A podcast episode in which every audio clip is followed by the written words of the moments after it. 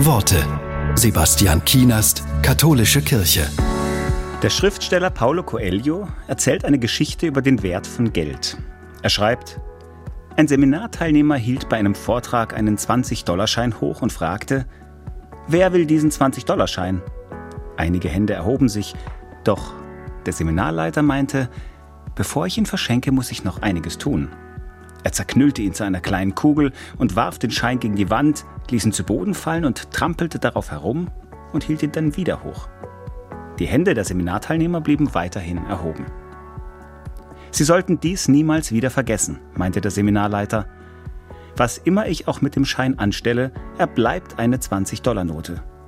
Auch wir werden in unserem Leben oft klein gemacht oder gar beschimpft. Dennoch sind wir immer gleich viel wert.